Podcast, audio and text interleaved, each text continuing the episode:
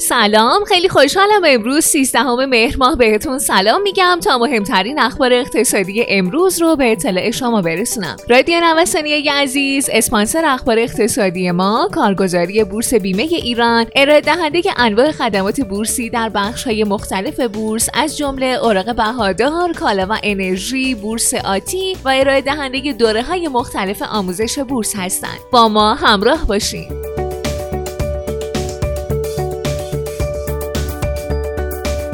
شاخص کل بورس تهران روز شنبه با ثبت بیشترین رشد روزانه از بیست و پنجم شهریور ماه دو و هشت دهم درصد صعود کرد و به محدوده یک میلیون و پانصد و چهل و شش هزار واحد وارد شد. روز سبز بازار سهام در حالی رقم خورد که نیمی از شرکت‌ها با افت قیمت سهام خودشون مواجه شدند، اما افزایش تقاضا در گروه‌های بزرگ و به اصطلاح شاخص‌ساز روزی مثبت برای نماگر اصلی بازار سهام به ارمغان آورد.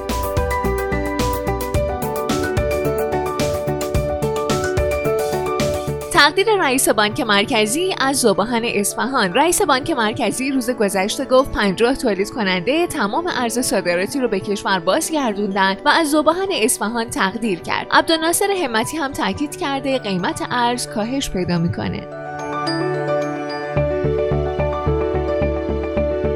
دیروز هر سکه تمام بهار آزادی در معاملات عمده سیصد هزار تومان از ارزش خودش رو از دست داد و به بهای چهارده میلیون و سیصد هزار تومان رسید. افراد عادی دیروز میتونستن در محدوده چهارده میلیون و هشتصد هزار تومانی اقدام به خرید سکه امامی کنند. یکی از عواملی که موجب شد سکه تمام بهار آزادی در جهت کاهش حرکت کنه، نزول بهای دلار بود.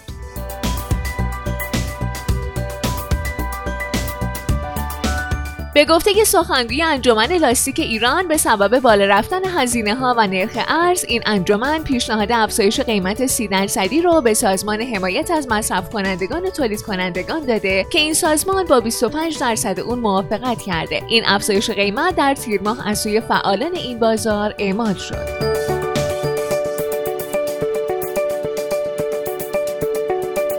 آمارها نشون میده در شهریور ماه به نسبت ابتدای سال جاری قیمت برخی کالاها مثل برنج خارجی رشد قابل توجهی داشته. به نظر میرسه افزایش قیمت‌ها در گروه خوراکی‌ها متأثر از اثر فصلی و افزایش نرخ ارزه، چون که برنج خارجی به نسبت ابتدای سال رشد هشتاد درصدی رو تجربه کرده که این رشد به دلیل افزایش قیمت ارز نیمایی بوده.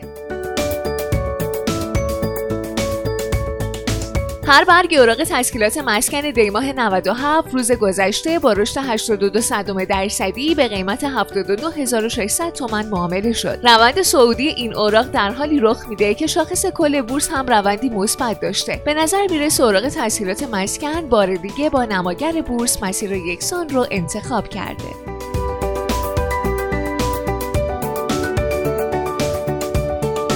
مدیریت نظارت بر ناشران بورسی ضمن اعلام لازم الاجرا بودن قانون بازارگردانی اعلام کرده در صورتی که ناشر از اون تخطی کنه بر علیه مدیران ناشر محکومیت هایی وضع میشه.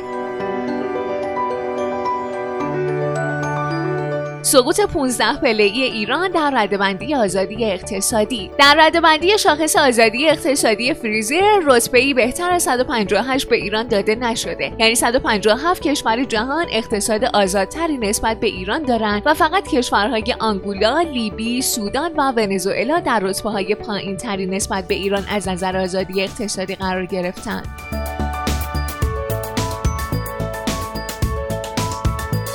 بیماری ترامپ باعث افزایش قیمت طلا میشه. به گفته که کارشناسان، ابتلای دونالد ترامپ به ویروس کرونا میتونه باعث افزایش قیمت طلا در روزهای آینده بشه و طلا رو دوباره به عنوان پناهگاه امن مطرح کنه.